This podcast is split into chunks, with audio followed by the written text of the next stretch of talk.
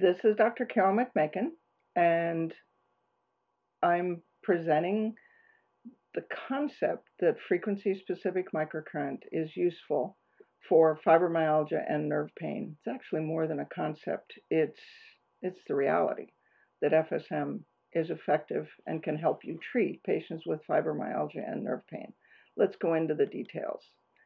There actually is a new tool, frequency specific microcurrent, that you probably didn't know you needed that does something you didn't think was possible because everybody knows fibromyalgia and nerve pain are really hard, if not impossible, to treat.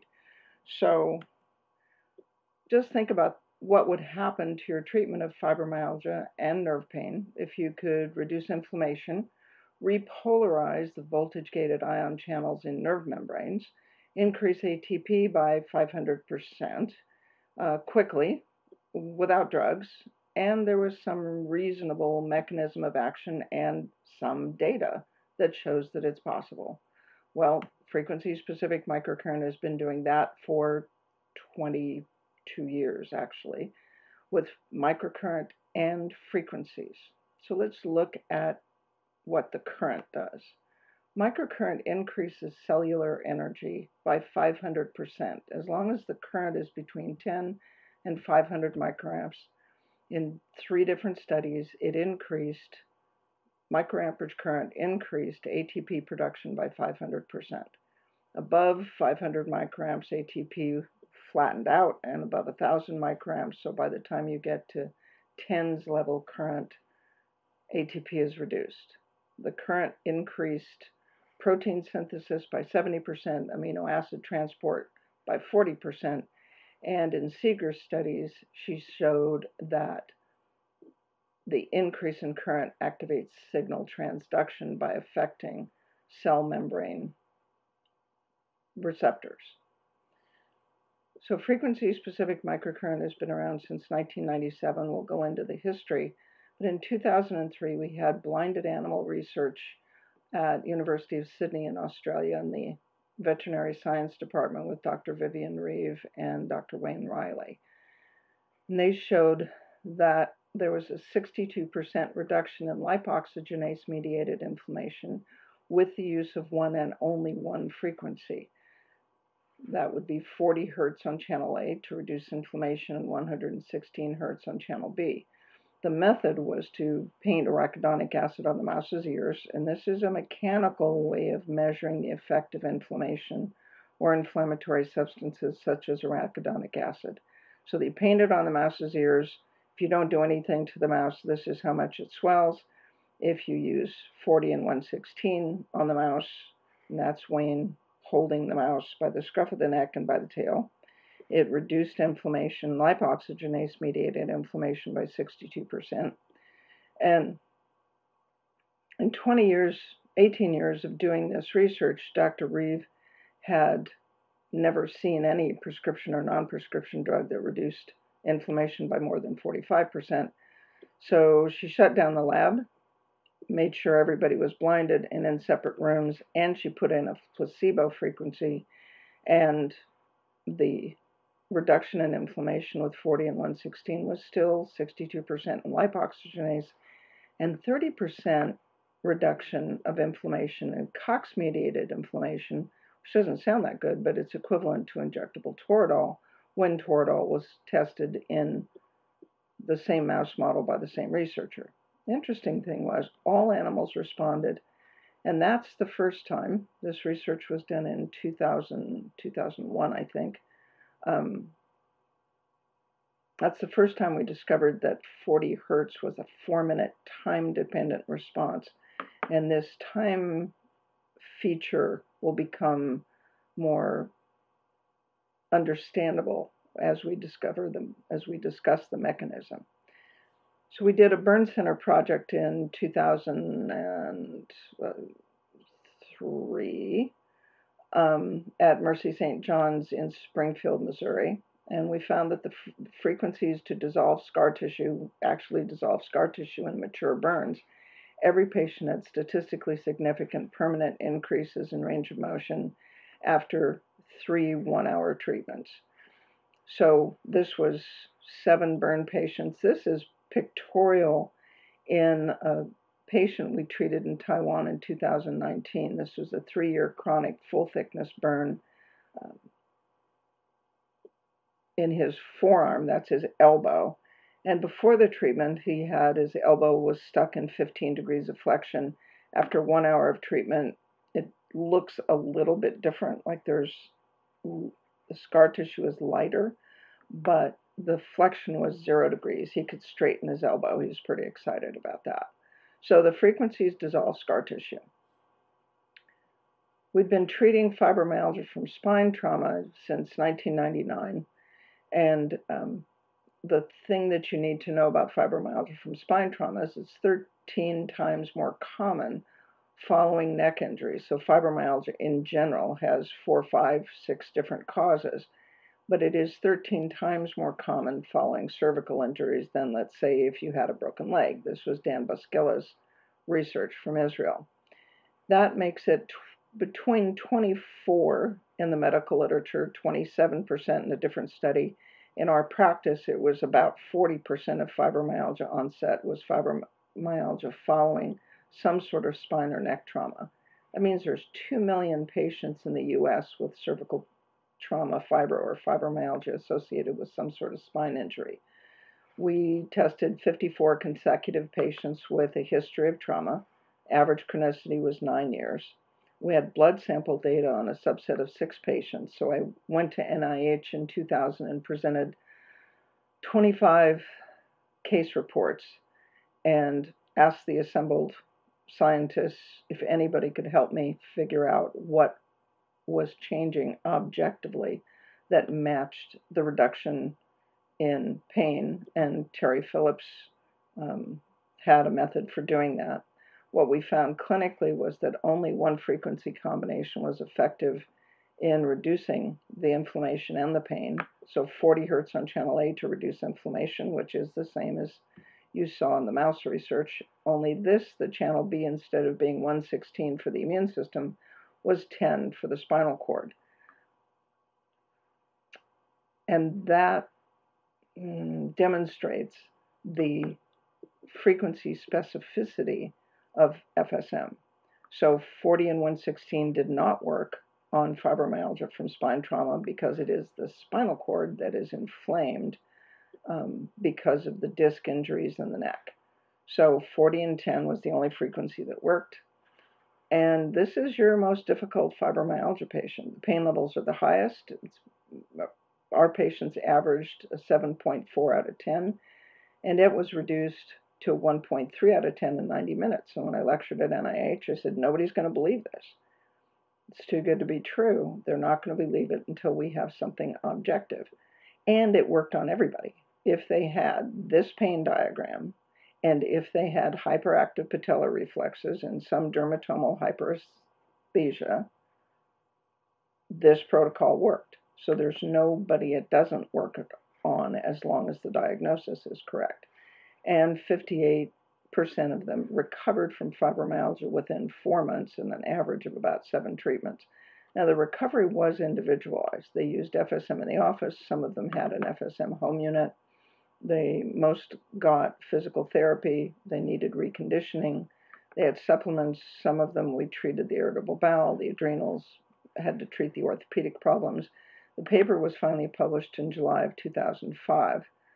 Um, and the data we got from National Institutes of Health and Terry Phillips uh, was interleukin 1 went down in the index patient from 392 to 21. That's a change of 20 times in 90 minutes.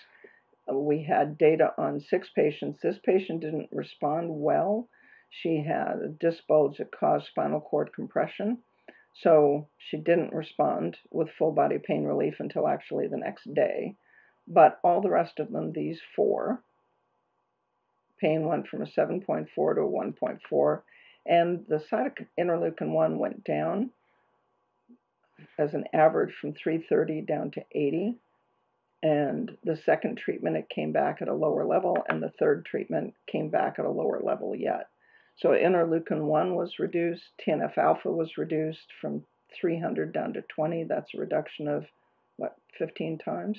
Interleukin 6 went down. Substance P, which is produced in the spinal cord, went down by a factor of 10 times. And you can see there's no scatter in the patients that it worked well in. This patient didn't respond. Her pain didn't come down particularly because she had that um, disc bulge that was pressing on the spinal cord. But everybody else, look at what, look at the, the grouping. So the substance P went down by a factor of 10 times. Substance P is produced in the spinal cord. And this particular measurement shows that that channel B frequency of 10 hertz is actually addressing the spinal cord. Endorphins went up by a factor of more than 10 times, and that matches the clinical response because by about the uh, 40 minute mark, the patients are so relaxed and you would we call it dwarfed endorphins that they pretty much don't want to talk and don't want to open their eyes. Endorphins went up and cortisol went up not because of a stress response, because neuropeptide Y, which we didn't publish that data, went down. Um, so, what made cortisol go up? And that is because if you're going to increase endorphins, you're going to increase proopiomelanocortin, which increases beta lipotropin and ACTH, which is going to increase cortisol, which is going to increase, and so the cortisol increase parallels the increase in endorphins. Pain went down from a 7.3 to a 1.3. That p value has three zeros that were published. When you actually do the statistics, it has six zeros. But then you have to think about these changes in inflammatory cytokines. In medicine, inflammatory cytokines are hard to change, and when they change, they change slowly over months. 40 hertz reduced all inflammatory cytokines by 10 to 15, 20 times in 90 minutes. Interleukin 1, 6, 8, TNF alpha, interferon gamma, and CGRP all were reduced by 10 to 20 times in 90 minutes. And when they returned, they returned at a much lower level. So we had, didn't publish the interferon gamma and CGRP data. But you have to be asking, how did that happen? Well, cytokines are created by changes in cell signaling. Interleukin 1, 6, 8, TNF alpha, interferon gamma, and CGRP. So you have some sort of external stimulus that causes the cell to respond changes increase, changes in transcription factors, and increases in the expression of genes that produce inflammatory cytokines. Well, if you think about it for 20 years, as we have, um, it becomes obvious that only changes in cell signaling could normalize all of these at one time. It's the only reasonable explanation. So, how does this work? Receptors on cells respond to external factors like bleeding, um, inflammation, bacteria, tissue fragments that indicate tissue injury. These external factors activate, land on this receptor, activate kinases and transcription factors that change genetic expression, messenger RNA, and microRNA that cause the cell to produce for example, pro inflammatory cytokines to create inflammation. Now, we're all used to a chemical model. Drugs, herbs, or nutrients act like a key in a lock to change membrane receptors and intracellular function by a direct chemical connection. If they land on the receptor and cause the receptor to respond by activating the kinases, transcription factors, and producing inflammatory cytokines. It's key in a lock. Frequencies act like your key remote, changing the lock with an electromagnetic signal. As near as we can tell, the frequencies appear to change membrane protein configuration and cell function electromagnetically to normalize cytokines levels. It's the only thing that makes sense. So look at the outcomes in neuropathic pain. This was pain level. This was a collected case report 20 patients. The average chronicity was about seven years. About 80% of the patients had failed with other treatments, so they sort of created their own control group. If they were going to have a placebo reaction, they would have had it with somebody else. All patients experienced pain reduction. The first treatment took their pain from a 6.8 to a 2. That p value with only 20 patients has got two zeros and a 1. The second treatment, the pain went up from a 2 to a 5. But then the second treatment, the pain went down from a 5 to less than a 1. That also has two zeros and a 1.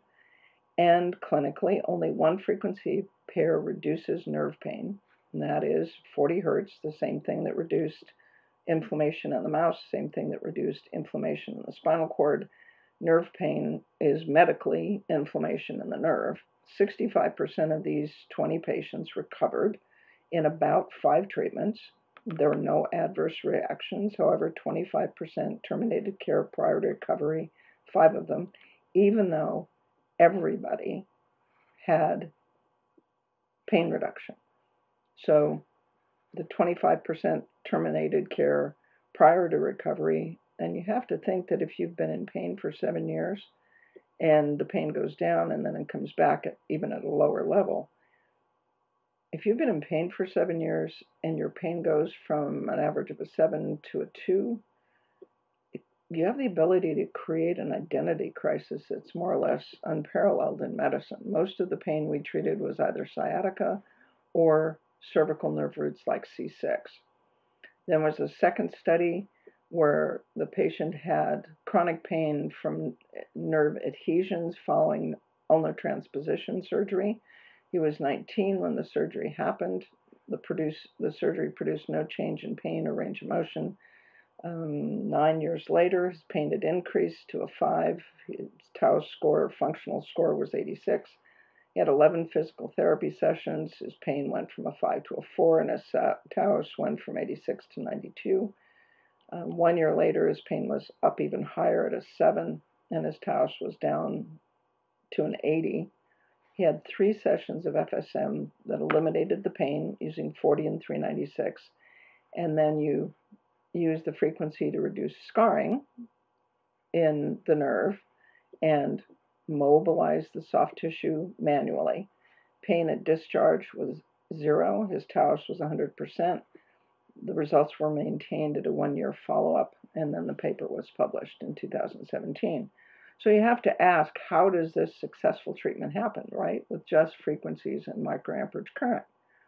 So FSM uh, frequencies were developed in the early 1900s by MDs and osteopaths in the US, UK, and Germany, used by thousands of physicians until about 1934.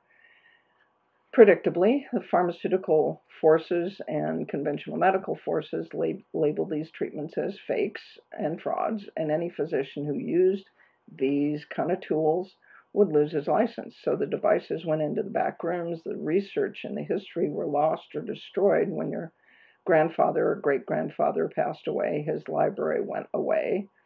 Um, the research and the history were lost or destroyed, and some of the practitioners were persecuted. So we actually don't have any way of knowing how they came up with these frequencies, how they were developed, and we have no record of the research except for some copies of Electromedical Digest that we found in the rare book room at the library in the Naturopathic College uh, in 1997. That made for some interesting reading. So if you have a rare book room near you and you can find copies of Electromedical Digest, you might enjoy those.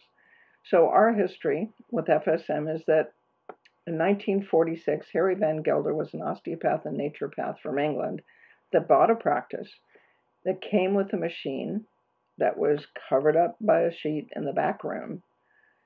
Um, and when he went into the back room and pulled the sheet off, he found the machine and a list of frequencies that were developed in 1922.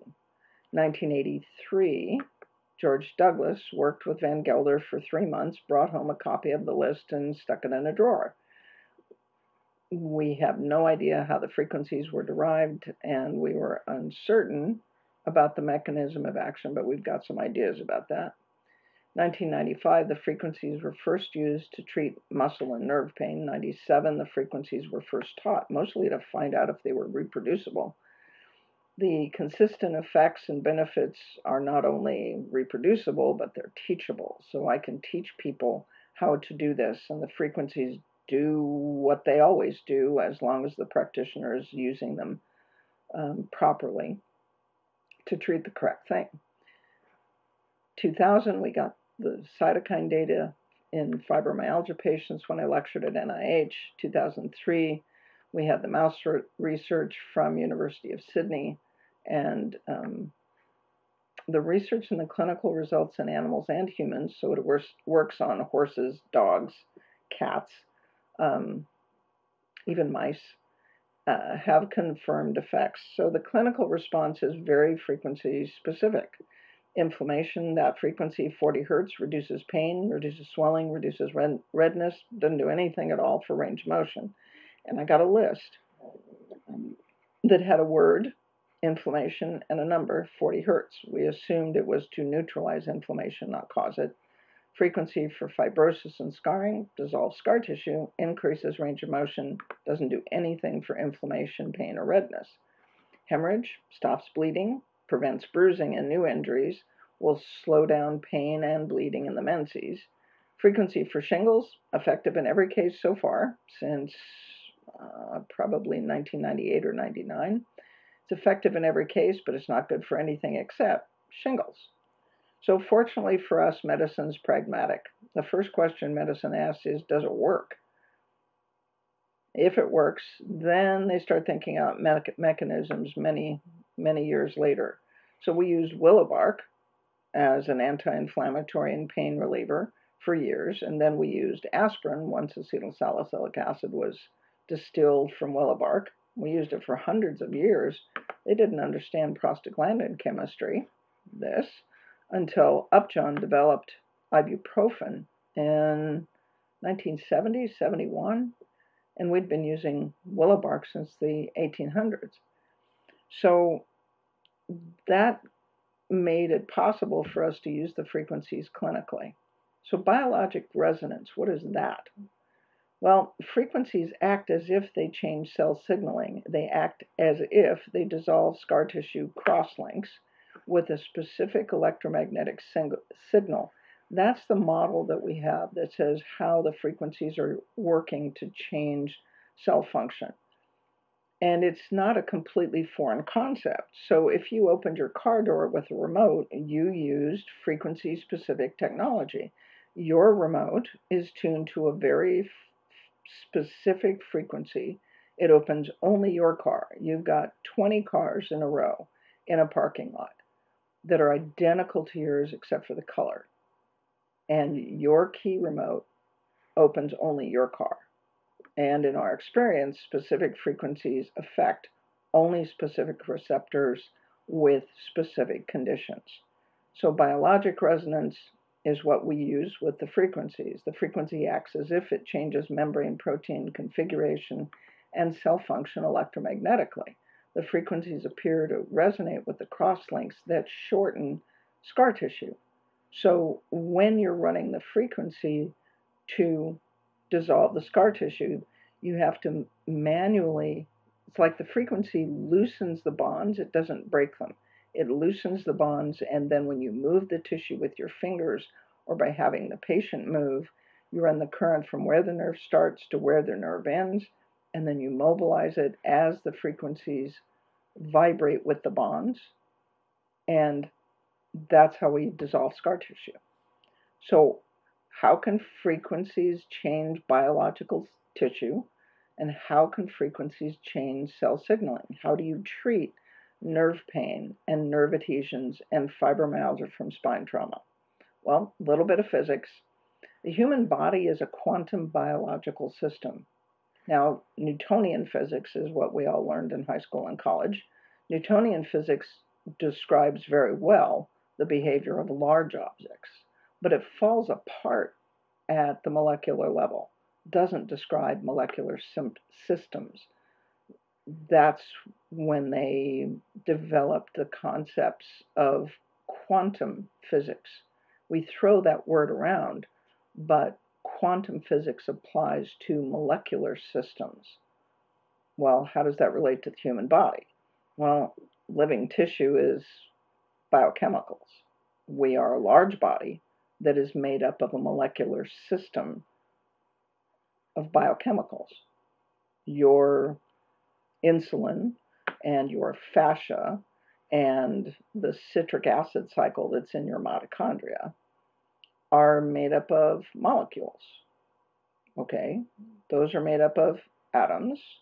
Those are made up of subatomic particles that are held together by electromagnetic bonds. Ah, we never think of biological tissue in this framework. But the truth is that every single bond, every mechanical bond, every chemical bond, every molecular bond has a frequency at which it resonates. So I want you to hold that in your mind. Every bond has a resonant frequency. Then we have to think about how it is that the current and the frequencies travel through your body. Well, the short version is that water, your body's 85% water, water lines the gel matrix that's inside cells and forms structures that act like a semiconductor. The water molecules stick to this little gel matrix and they flicker like that. They flicker. And when they flicker, they leave a hole that's in exactly the same place every time they flicker because the water molecules are held still and they flicker. Well, that creates that regularly occurring hole creates structures that are very similar to silicon or germanium that's in the chips that are in your computer. Short version, is that your body is an electromagnetic system that looks solid, but the cells function as a semiconductor network that conveys through your body not only current, but charge and information in the form of resonant energy. So, resonance is the tendency of a system or a bond to oscillate at large amplitudes in response to some frequencies and not others. At the resonant frequency, very small forces can produce very large amplitude vibrations. So, soldiers marching in step, they found out in the 17 or 1800s, can collapse a bridge. If they're marching in step and the vibration that their footsteps creates as they're crossing the bridge matches the mechanical resonance of the bridge itself. Soldiers marching in step can collapse a bridge. So to this day, when soldiers reach the edge of a bridge, they break step. Every army in the world does that. And that's the power of resonance. Now, resonance also explains the frequency effects that happen when a singer breaks a lead crystal glass. That trick that the well, Julie Andrews and Victor Victoria is the one that comes to mind, but any singer that will find a note and sing a note that is precise and sustained, that matches the binding frequency that holds lead atoms together in a lead crystal matrix, only works with 70% or more lead crystal. The lead atoms begin to vibrate with the singer's note and the lead crystal comes apart. Hmm. That's resonance. That's the power of resonance. Lead crystal glasses and bridges. So, biological resonance is what we use with frequency specific microcurrent. The frequencies appear to change membrane protein configuration and cell function electromagnetically with specific frequency signal. Now, to achieve lasting effects, you have to change the stable state. So, water changes state. It is completely stable as ice as long as the surrounding temperature is zero degrees centigrade. You add energy to it, it's completely stable as a liquid as long as the surrounding environment is 0 to 99 degrees centigrade. When you reach 100 degrees centigrade, it's completely stable as steam. So the correct frequencies create instantaneous changes and change the state of the tissue. So with the spinal cord um, and nerve pain, if it is being caused by a disc injury, getting rid of the nerve pain and the spinal cord inflammation is easy. The changes can be permanent when the patient's physical condition removes the source of the pathology. So, in nerve pain, if they have a disc injury, you have to do exercises and create repair for the disc so the disc will stop lighting up or inflaming the nerve the spinal cord. So the frequencies always work. Whether or not it's going to be permanent depends on the patient's metabolism, attitude, their neurology, and the physiology that supports this change in state that you just created. So the fact of the matter is that frequency specific microcurrent can repair nerve pain and fibromyalgia in weeks or months, not years. It's really not that hard. Fibromyalgia from spine trauma and neuropathic pain, the easiest things we treat. And that's not something we're used to. And that's where this phrase comes from. I want you to try using this new tool, frequency specific microcurrent, you probably didn't know you needed because most of us don't think of nerve pain and fibromyalgia as curable, but it's really not that hard to do something you didn't think was possible. Now, if you want to learn about frequency specific microcurrent, the most fun way to do that is to read The Resonance Effect. Uh, Jim Oschman, who wrote Energy Medicine, The Scientific Basis, described it as a can't put it down page turner of a book. Most people read it in about four or five hours. It's fascinating, funny, exciting, inspired, and altogether di- delightful. You can go to frequencyspecific.com backslash book and FSM will send it to you, or you can get it on Amazon. So that's frequency specific microcurrent in the treatment of fibromyalgia and nerve pain. We teach uh, three day courses in pain and injury. We take a three day course in neurovisceral treatments, and there is a five day comprehensive course that includes all of the above. But you need to be aware that frequency specific microcurrent changes not only your idea about what's possible, once you start using it, it changes your life, your health, your practice, and your outcomes forever. I'll be available for Q&A. Go to frequencyspecific.com and check out FSM. Thanks for listening. Bye. The Frequency Specific Microcurrent podcast has been produced by Frequency Specific Seminars for entertainment, educational, and information purposes only. The information and opinion provided in the podcast are not medical advice, do not create any type of po- doctor patient relationship, and unless expressly stated, do not reflect the opinions of its affiliates, subsidiaries, or sponsors, or the hosts or any of the podcast guests or affiliated professional organizations.